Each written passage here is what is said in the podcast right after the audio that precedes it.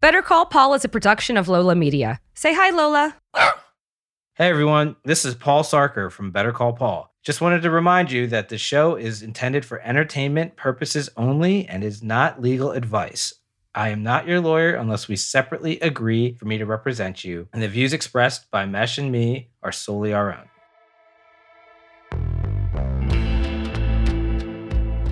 Hey everyone, welcome back to Better Call Paul, the show where we discuss the legal and business side behind the scenes of Hollywood sports and entertainment. I'm your co host, Paul Sarker, former Marvel lawyer and current Big Law media attorney. And I'm your other co host, Mesh Lakani, Swifty fan. Paul, we were just talking about how gorgeous the weather in New York has been. And we may have, we, you know, we weren't, we're giving New York a hard time with its weather, but the fall weather right now is just on point. Yeah, you know, to be fair, so the start of October, last weekend of September was like a hurricane or something, and it was cold and rainy for a week straight, it seemed. So I think we were complaining about that. But the rest of October has been gorgeous, and this week should be gorgeous as well. So thanks for fall. It's always been my favorite season in New York, and uh, this one has not disappointed. Yeah, this one's been really, really nice. It's sunny. It's just like breezy enough to wear a jacket. If you stay in the sun, it's been really lovely. Like people are out and about. I haven't even worn a jacket this month. Really? No, just a long sleeve shirt. Oh, there you go. Yeah. So happy Halloween, everyone. I, I know it's a fun holiday. Hope everyone stays safe. Yeah. Good Halloween vibes, though. Generally in New York, you know, I, I took some time to look at the houses, look at all the decorations. It's always fun. People get into the spirit of things.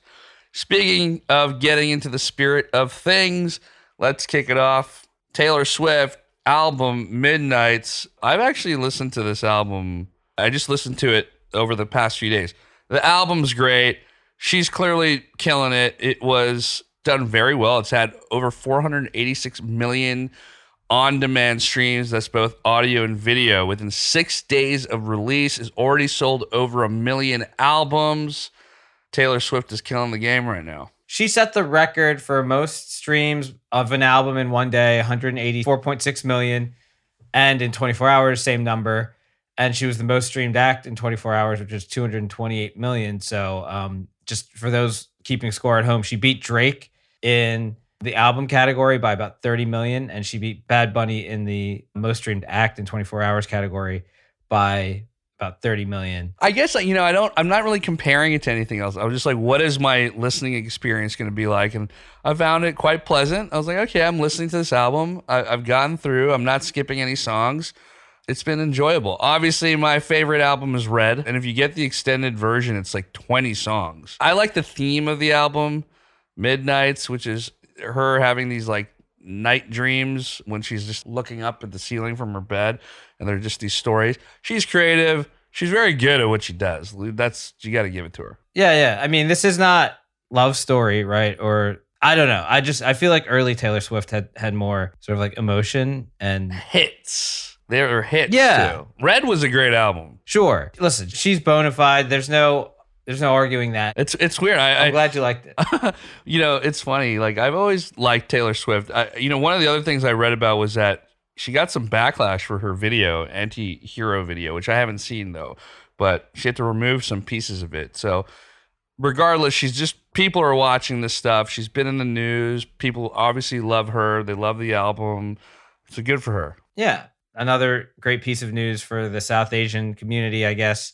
The UK Prime Minister is Rishi Sunak, who is uh, South Asian, uh, British Indian, son of a doctor. Also happens to is his wife is super rich. His father-in-law founded Infosys, and they have, I think, collectively about a percent of that company, or just a little bit under, which is valued at, like I think, close to eight hundred million. And so he's super loaded. Also, you know, went to Oxford, former Goldman banker, you know, and now he's the most powerful political person in the UK.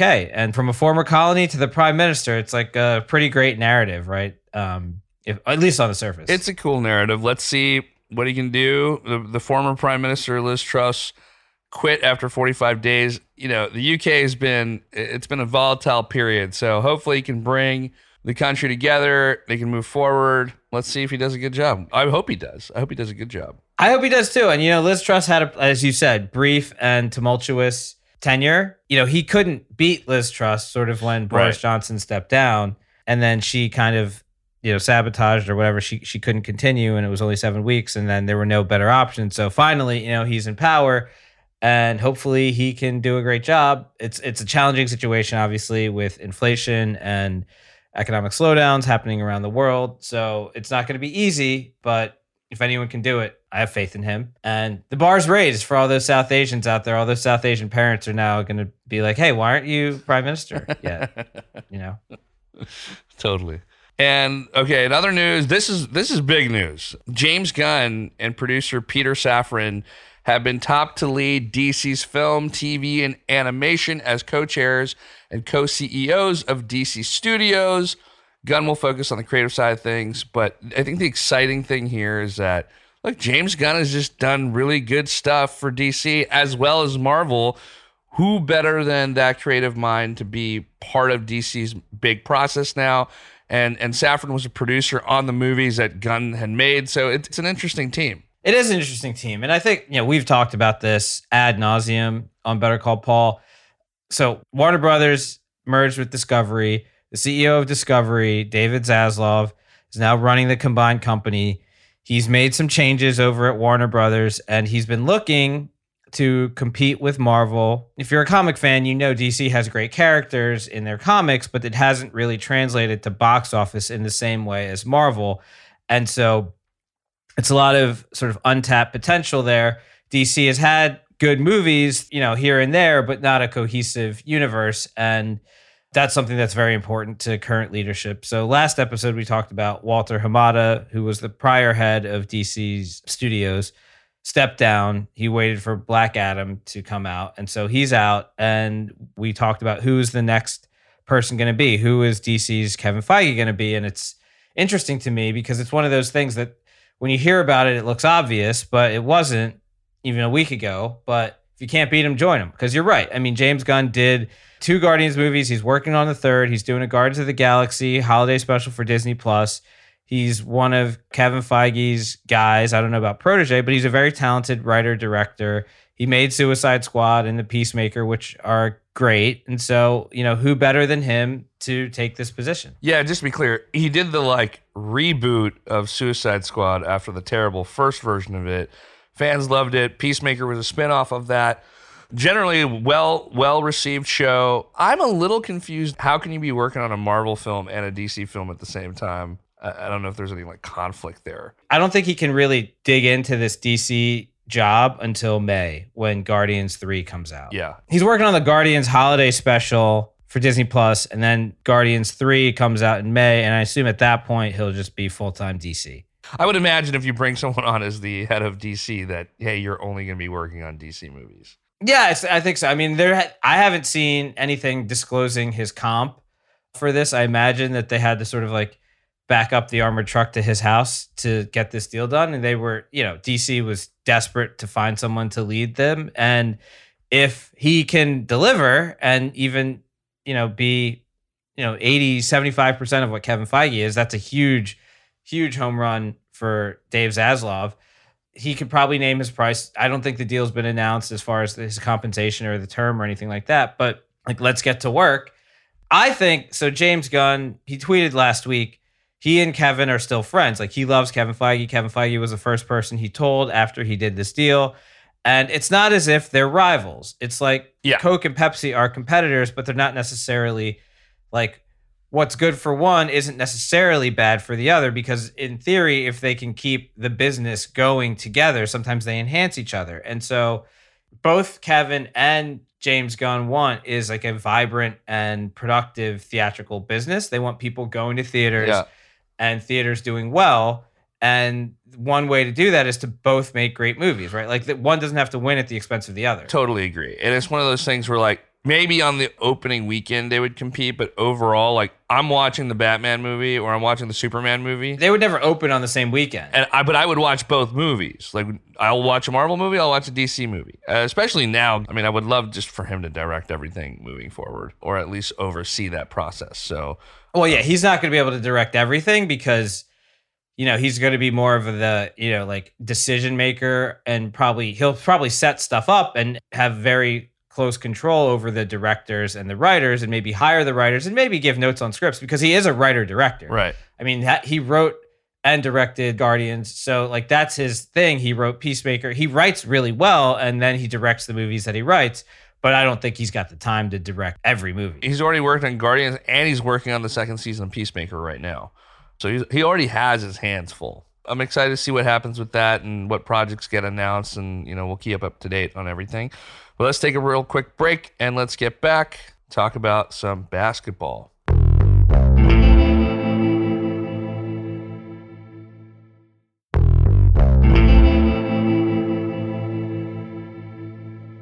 So welcome back, everyone. So yeah, Mesh, we're going to talk about some basketball here. First update is super sad. Brittney Griner, who we talked about in episode 22. Actually, you weren't there, so I co-hosted that with Jess that week. But Brittney Griner, for those that don't know, is an incredibly talented basketball player. She was a collegiate champion, a WNBA champion, Olympic gold medalist. Uh, she played for the Phoenix Mercury and also she played for a Russian team in the sort of WNBA offseason. And she's been detained in Russia for the past eight months.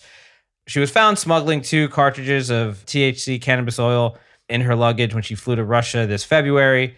And she was arrested and charged with possession of a controlled substance with intent to distribute. She lost at trial in Russia. These trials are not particularly, you know, fair or what we would see in the US. She happens to be a political pawn because the Russia Ukraine conflict and the pressure that other countries are trying to exert on Russia via Ukraine. And obviously, Putin needs as much leverage as he can get. So she was actually sentenced to nine years at trial and she appealed that and she lost her appeal last week. So I don't think anyone thought she had an actual shot at winning her appeal given the sort of political climate and it's super sad and now she's looking at a 9 year sentence unless Biden is able to execute some prisoner swap and I was reading about these really deplorable conditions in these Russian prisons are basically, you know, the modern day gulag. It's forced labor, 17 hours a day of working, horrible conditions, inhumane conditions, food shortages, rampant abuse. I mean, it's really like people go on hunger strike. Some prisoners commit suicide. It's just the really the worst conditions you can imagine. And it's so sad to think that she's going to have to go through that. And she's already been detained for eight months. So it's like, you know, it's just a shame. Yeah, well, hopefully they can push for a prisoner swap. I'm sure that's actually a very complicated process because I read about, you know, Victor Bout, Russian's arm dealer who's serving 25 years, known as the Merchant of Death. There's another guy these things take time, but I guess that's what Russia's probably pushing for, right? They want to have that leverage to be able to do a prisoner swap. Yeah, you know, these things, I think they generally don't take that much time if it weren't like the middle of a war right. with Ukraine. Right. I think it probably would have been resolved by now, but it's a very sensitive situation with like wrapped up in energy and geopolitical conflict and everything else. So it's just like a morass. And that's why it's super complicated. And on top of that, Joe Biden has a lot of priorities that he needs to balance. And I sympathize for Brittney. It's obviously really sad, but is it the biggest priority for a president? I don't I don't know. Right. Well, I mean, one I mean, there's a lot to worry about.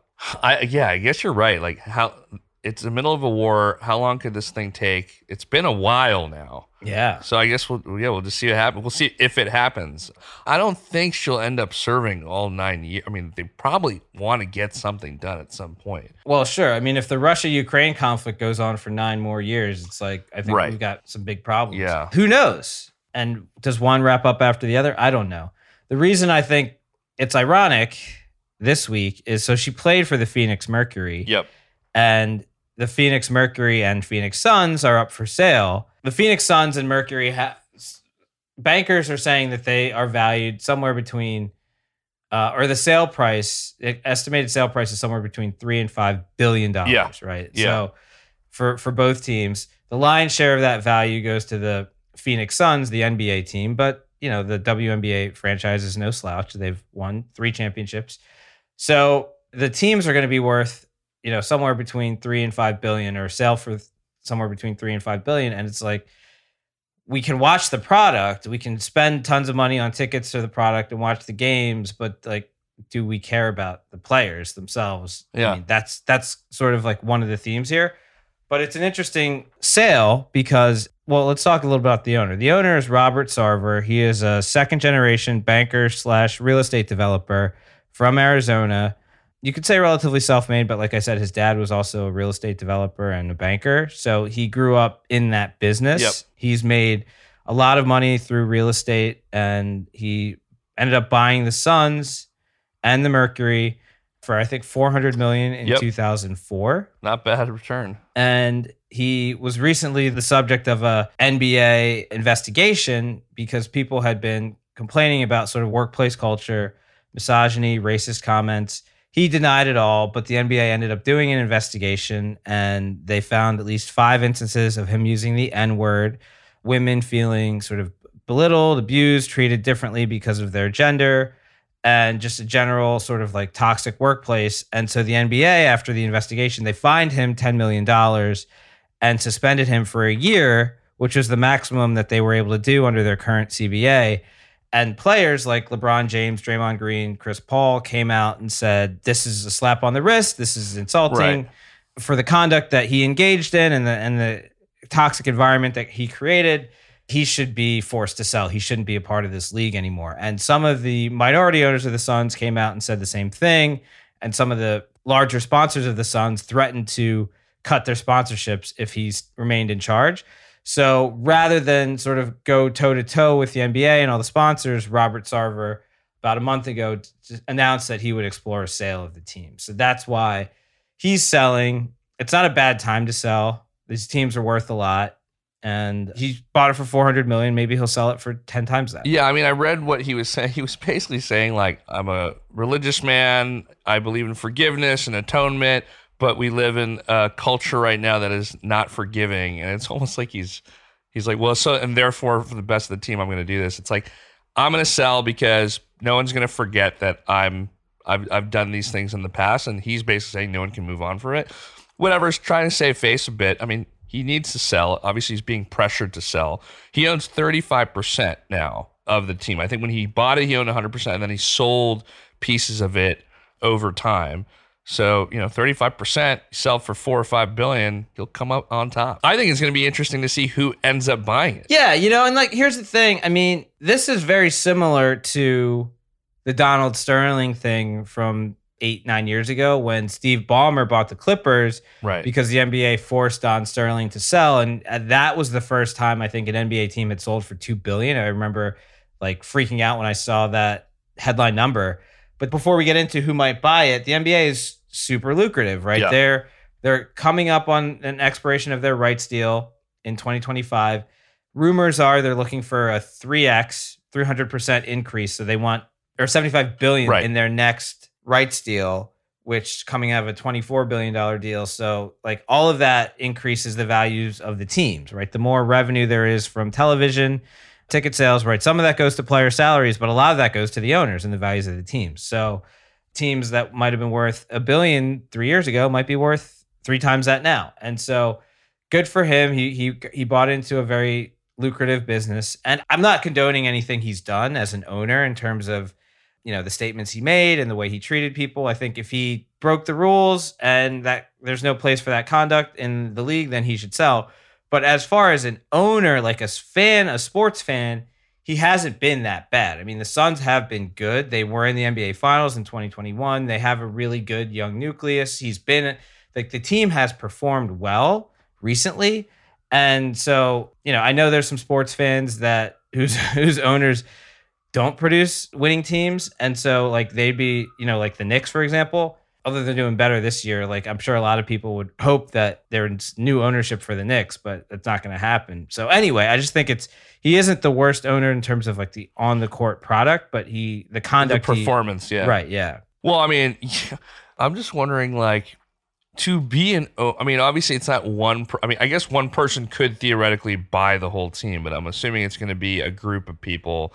Um, rumors of who are going to be participating. Uh, names like Obama have been dropped. Charles Barkley was asked whether he would be an, an owner here. I think in these cases, it's like they would be minority owners. Who could be a majority owner? I mean, like, you know, we're talking like three to five billion. I was looking at Twitter and it was like rumors that it's going to sell between 4.4 and 4.7. I don't know where people got that specific number from, but I'm just curious to know who is putting this money up.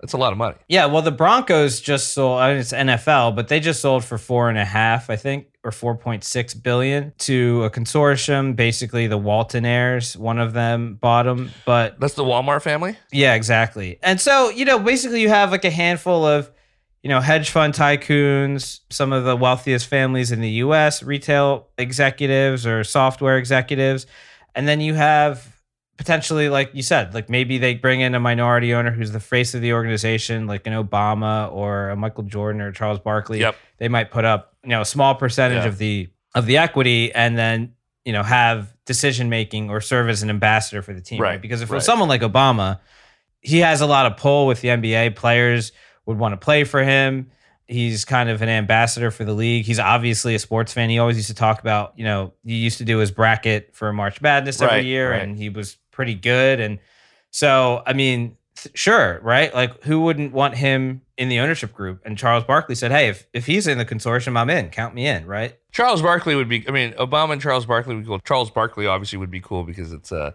nice full circle for him. yeah because he was on the suns Yeah. Yeah. Well, cool. So we'll we'll we'll f- wait until there's an announcement, and then we'll talk about it. Hopefully, uh, we'll know in the next few weeks. But let's take a break, and then let's get back. We're going to talk about chess and defamation.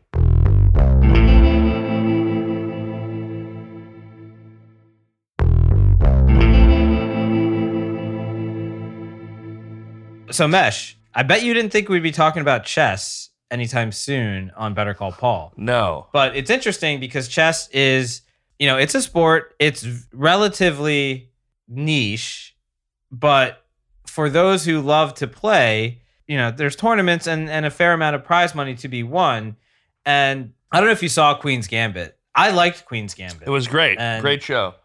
great show and this is almost i mean this isn't really a real life queen's gambit but this conflict could lead to a tv show or movie in my opinion Yeah, totally. so what you have is just to, to set the facts. You have Magnus Carlsen, who is the world's number one ranked chess player, five-time world champion, reigning champion, potentially the highest rated chess player ever, owns a website which is the second most popular online chess website.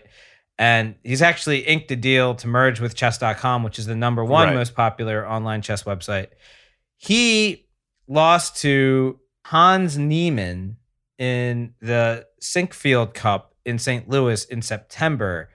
And then he played him again in another tournament and he withdrew after one Right. move and said, I'm not going to play with a cheater, Right. essentially. And he he basically made these accusations that Hans is cheating and he cheats habitually and he doesn't want anything to do with him anymore. And then other people in the chess world have, because it's a small community, have come out and said that, yeah, this guy does cheat. And so Hans admitted to cheating. He said, hey, I cheated when I was like 12 years old, when I was 16 years old. I think he's 20 now. But I never cheated when money was at stake. I never cheated online. I just, you know, and I really regret cheating. So he's like, yeah, maybe I cheated in the past, but I don't cheat anymore. That's not me. And he acknowledged that he has cheated, but I think what's at issue is the scope and recency of his cheating. And following that, the accusations that Carlsen made about Hans being a cheater, he filed a $100 million defamation lawsuit against Magnus Carlsen and Chess.com and a couple of other defendants for basically colluding, communicating falsehoods to destroy Hans's career and his future earning potential. And actually, Hans's lawyers took it one step further and said this whole thing has been staged because Magnus can't handle defeat Right. and he can't risk there being a sort of like valid competition or someone that's gunning for his spot. Yep. So he's like, Magnus perceives Hans to be a threat, and he's doing this to destroy his career before it gets off the ground, which I think is, I mean, it's a it's an extreme position to take. I mean, we'll see how. uh, So far, Magnus and the other defendants have just denied this, and they've said like, "Hey, the proof is in the pudding.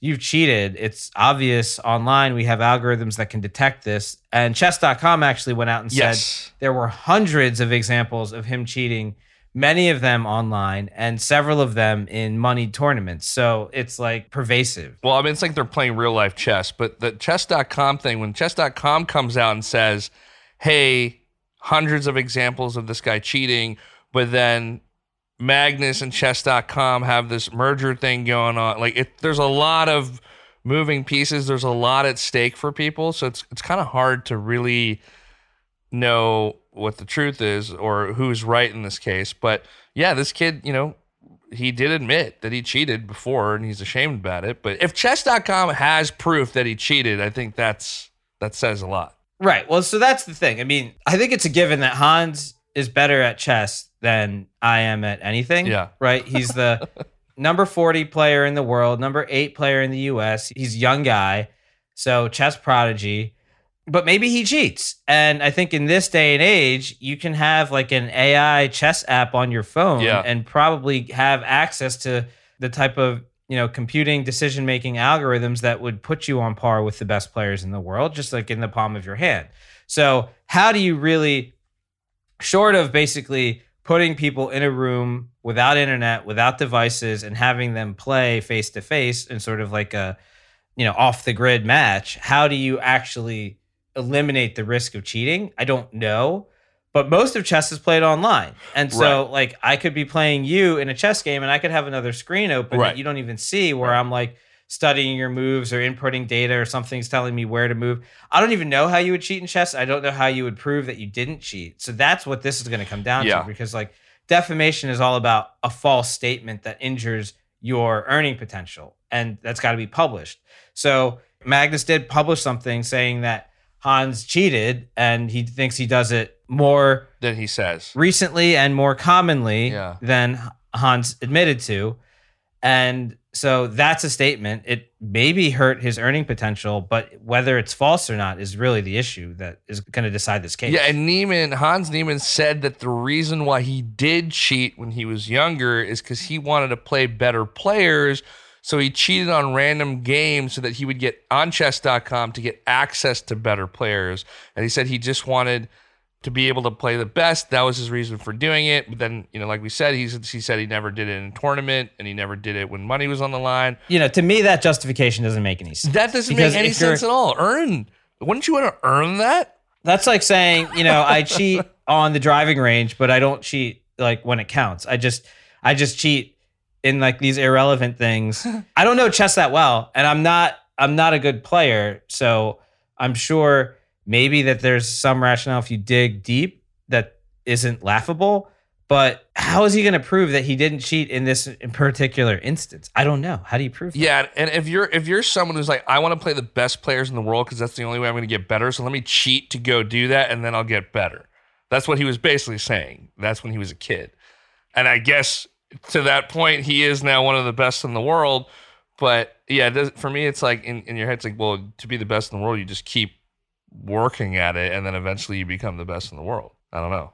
and this comes up in other sports when you know players might use performance enhancing drugs or Yeah, yeah, yeah. you know whatever and they say that they only did it to sort of like make it into the majors or make it into the professional leagues and then they stop but who knows right like i think one of the things in our society is like yeah we are a second chance society but like once someone has been established as cheating or having this sort of like tendency to cheat or having once cheated then i think it's hard for the trust to be restored and for the public to think okay well yeah that was one chapter in their life and they don't do it anymore Like, Yeah. it's like once a cheater kind of always a cheater Yeah. So I mean, so how how long does something like this well take? he's gonna have to convince a jury assuming this doesn't get dismissed that he didn't cheat in any of those tournaments right. And how do you prove that? I don't know Right. i don't know How does chess.com prove it either? So yeah, I'm, I'm look, I'm invested now in this thing. apparently there are some AI algorithms that can detect cheating. And so what Magnus said was that you have to focus when you're playing chess against one of the best players in the world. And sometimes like you take time to make your decisions. And Magnus said he was just like sitting back, like looking completely aloof as if he didn't need to think, right? Like that to him indicated that he was cheat that Hans was cheating. Well, yeah, I mean, maybe this guy's also like he can't handle it that someone could beat him and be better. I think it's very fact based to prove that he did or didn't cheat, but he's got to prove that the statement was false. So he has to prove that he didn't cheat and didn't cheat pervasively. Right. Well, I guess we'll know soon enough. I mean, how long does something like this take? Could take a while. I think Magnus could could file a motion to dismiss. It could get dismissed.